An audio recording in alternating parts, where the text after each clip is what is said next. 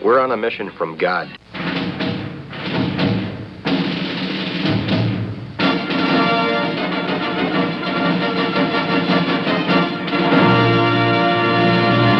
And now for something completely different.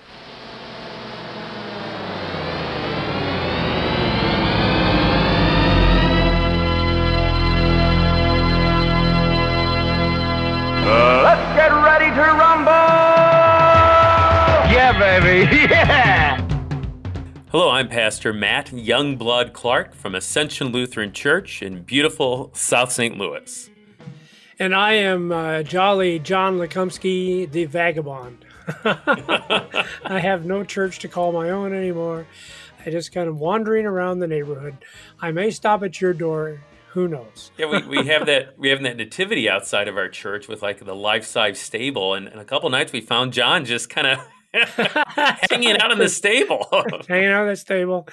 They weren't very talkative. I don't know. I don't know who you got to do that for you this year, but they weren't very talkative, Matt. So- yeah, so this year just the the life size uh, silhouettes, no real people except for Pastor Jolly John. But Oh, well, now that makes perfect sense, Matt. At all. you, you know, before we go any further, though, speaking about, you know, you have your your life size uh, cutouts, not the real thing. Next year, right? Next, next year, when- that's the plan. when- that's right. We'll get back yeah. at it next year. yeah. But uh, you know, uh, my wife and I, we have been. We've been going around. We've been checking out the Christmas lights and everything, and it's just uh, it's unbelievable what people have now. I, I mean, we've seen inflatable minions. Uh, we've seen Mickey Mouse. Uh, Frozen, Frozen. Did you did your kids go see Frozen? Oh yeah, yeah. Our daughter loves the Frozen. Let it go. You know, so they've got all kinds of the the the, the snowman and the dog, dog, whatever. It was a reindeer. I'm not sure what it was. I didn't go see the show, but they got Frozen stuff, you know, and Star Wars. Even Star Wars stuff is up now on the Christmas displays. And I'm sorry, man, as I'm driving around seeing all this stuff, I'm thinking. This isn't. We need to get back to the tradition. We need to get back to the tradition. It's all about Santa and the reindeer, right? Oh, What has happened? I know what has happened to our It's not society. about- It's not about minions. So- oh man! I'm glad you have your priorities straight this Christmas, John. That's, that's, That's good. right. That's good. Give me Santa and some elves and eight tiny reindeer. I don't need all the rest of this stuff. So, oh, we can laugh about it, uh, and and I think we should laugh about it. You know, Matt. I, I'm sorry. Let- Just real quick. I know because you got important stuff, but just real, real quick. So, did you guys have Santa when when your your kids were growing up? Well, sure. Yeah, yeah. Yeah. Uh, now Lynn didn't, and I'm not faulting Lynn. I love her; she's my wife. I don't want her pounding on my head, and that's fine. That's fine. People choose not to do that, but we did it too. I'm sorry. I don't get all upset about Santa. Maybe I should, uh, uh, but no. I, we we had Santa, but we knew that Santa was just a story that people made up. Uh, uh, well, no, no, it isn't a story. I'm so. Did I say that? No, absolutely not. You got to remember who's listening, John. That's exactly right. No, but but you know, Jesus. No, we knew there was a difference there. There was You a bet. difference, and Yeah. we understood what it was all about. And Because I'm going to tell you, I, I like Santa. I like Santa. He brings me presents to this day, Matt. But he won't die on the cross for you. Let me make that straight. you bet.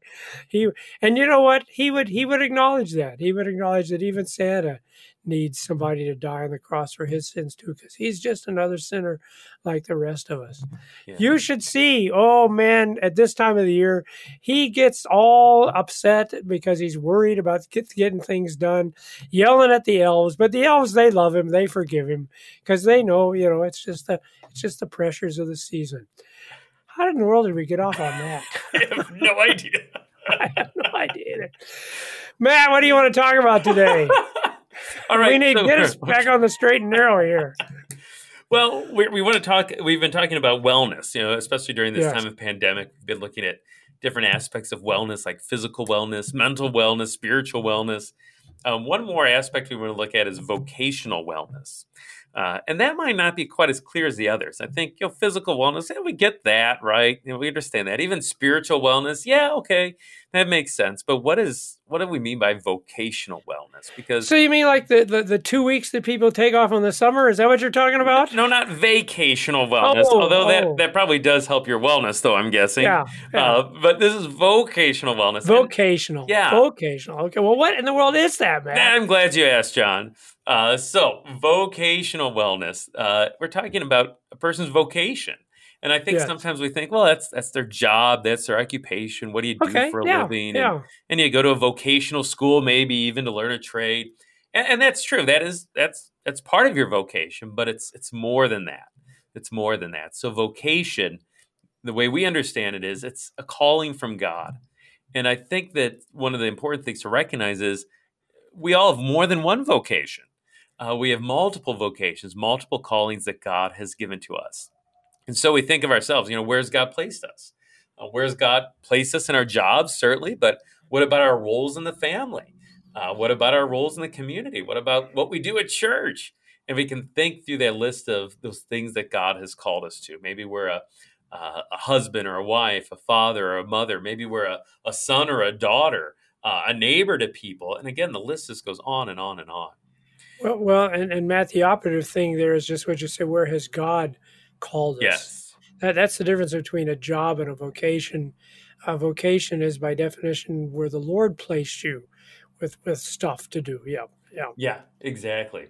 Um, so I, I think one Bible verse we want to look at that talks exactly to that is Ephesians chapter 2, uh, verses 8, 9, and 10. Now, we, as Lutherans, we know verses 8 and 9 real well, right? Oh yeah. By grace yeah. you've been saved through faith.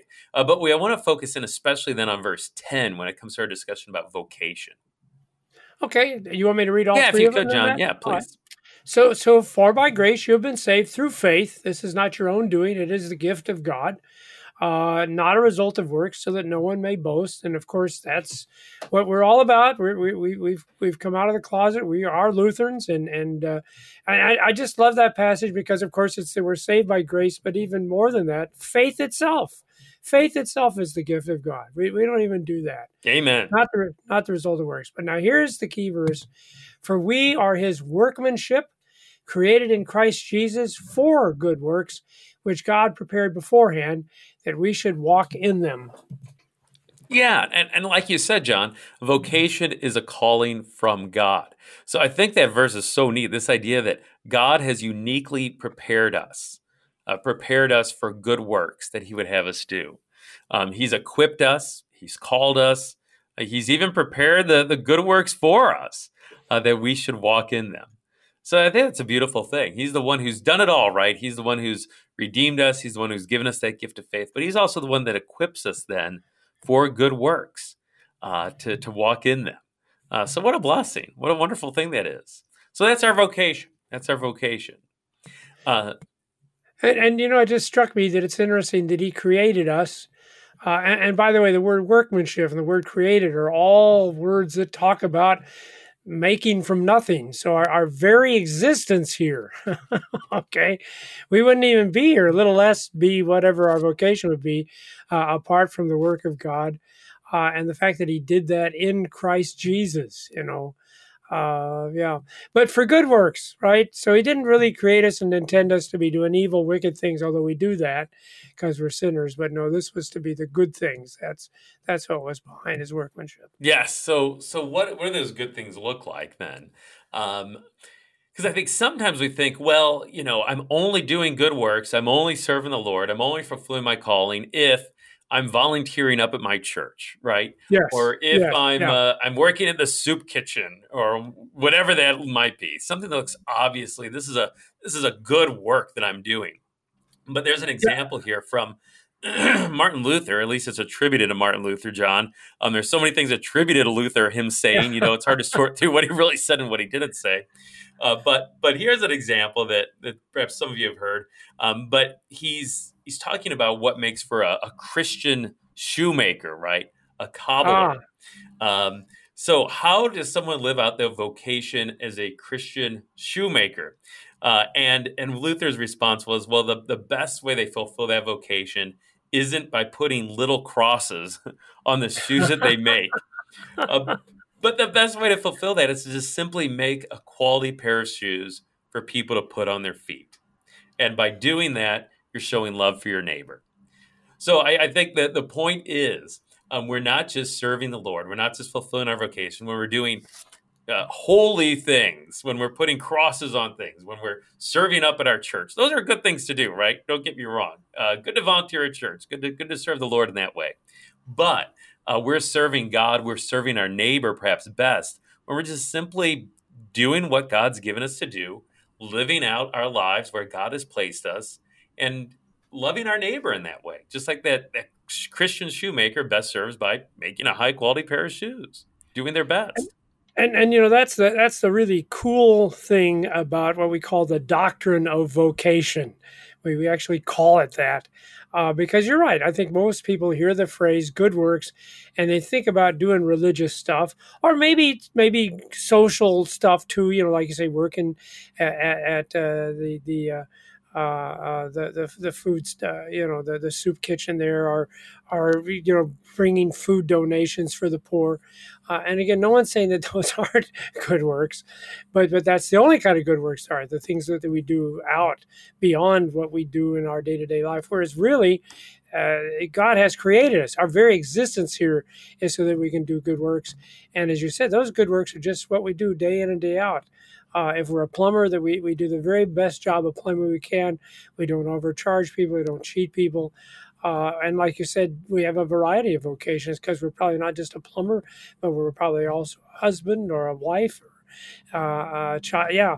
So yeah, that that's the thing to understand that right now there is a good work for you to do, and, and you can do that simply by loving people wherever your opportunity is to love them.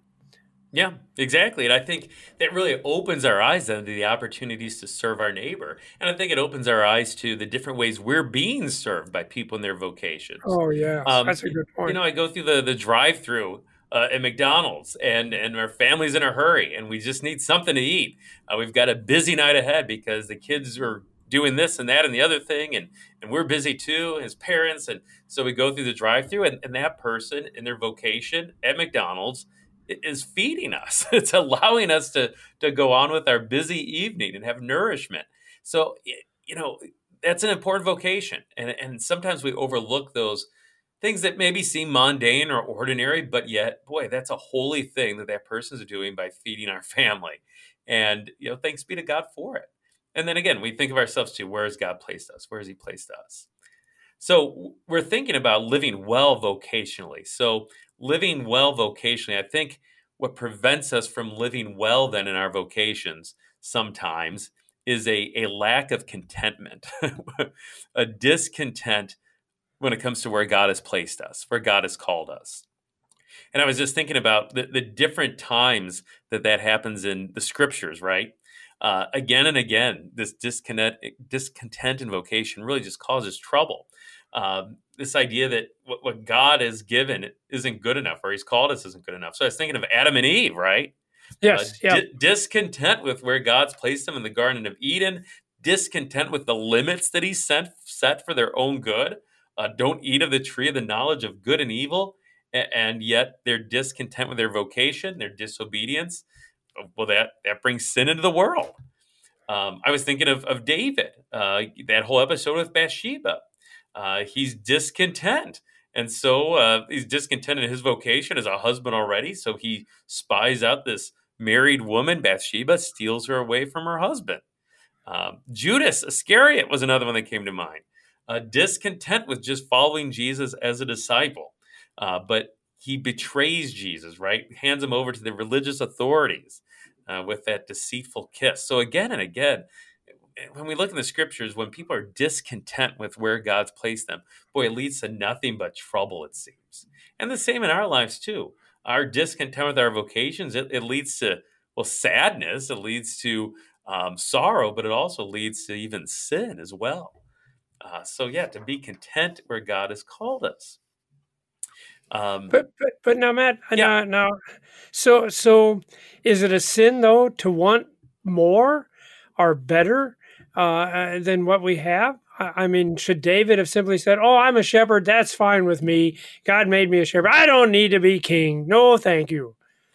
Yeah, I think David's case is a little unique because God clearly calls him then to be king, right? You know, he's anointed, and and this is God's calling, David. You better get to it.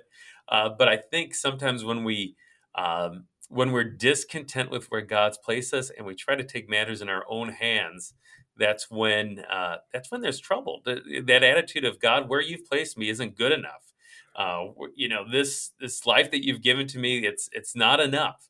Uh, but no, I want I want more of that, that. But again, like you brought up, that's not to say that ambition is bad, right? Um, we want to strive. We want to do uh, the best we can with what God's given to us. So here's here's a couple verses about this, John. I think what, that relates what, to your. Just just one second before you start yeah. reading the verses, uh, because because so so my thought is is is is wherever you're at at this moment, you you need to do that to the very best of your ability. You, you shouldn't be saying, "Oh well, this is I I'm going for bigger things. I'm just doing this for now."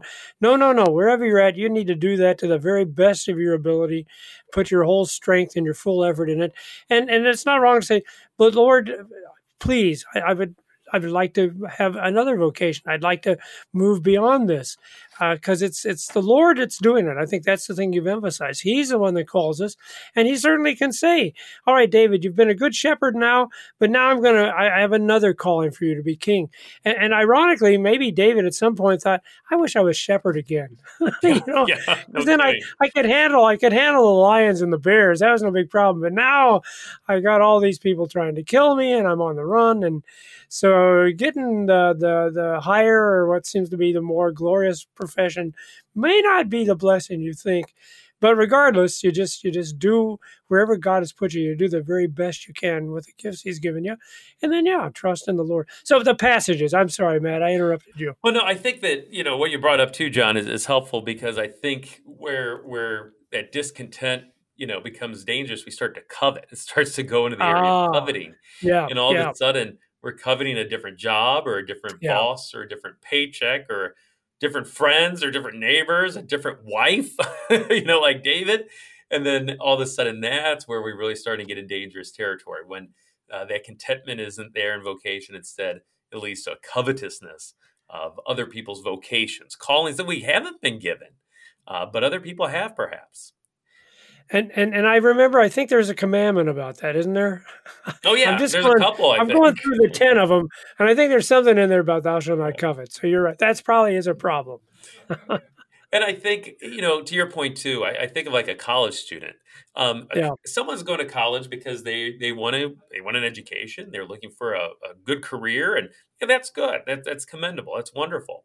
Uh, but as a college student, you also have a job you know, find a contentment in being a student at that time. Where has God placed you on the college campus? Uh, how can you serve your neighbor there? Um, it's not always just uh, the next bigger and better thing, but it's oh, where has God placed me now? And to give that thought too.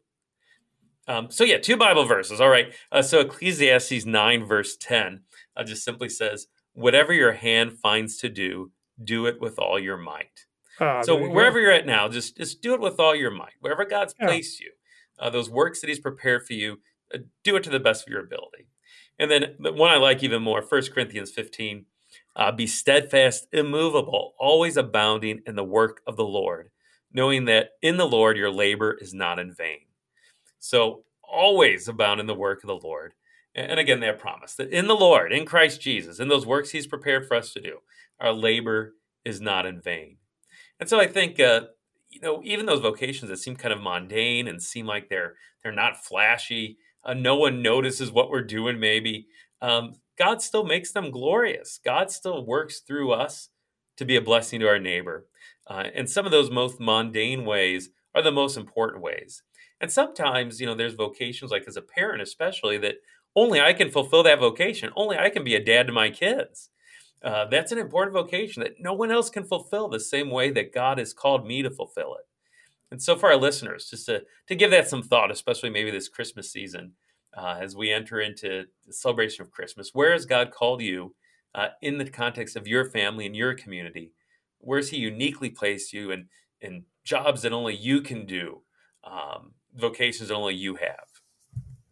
You, you know, there's a, another thing attributed to Luther, and like you say, whether it's true or, or not, uh, but it was certainly something that could be true of Luther.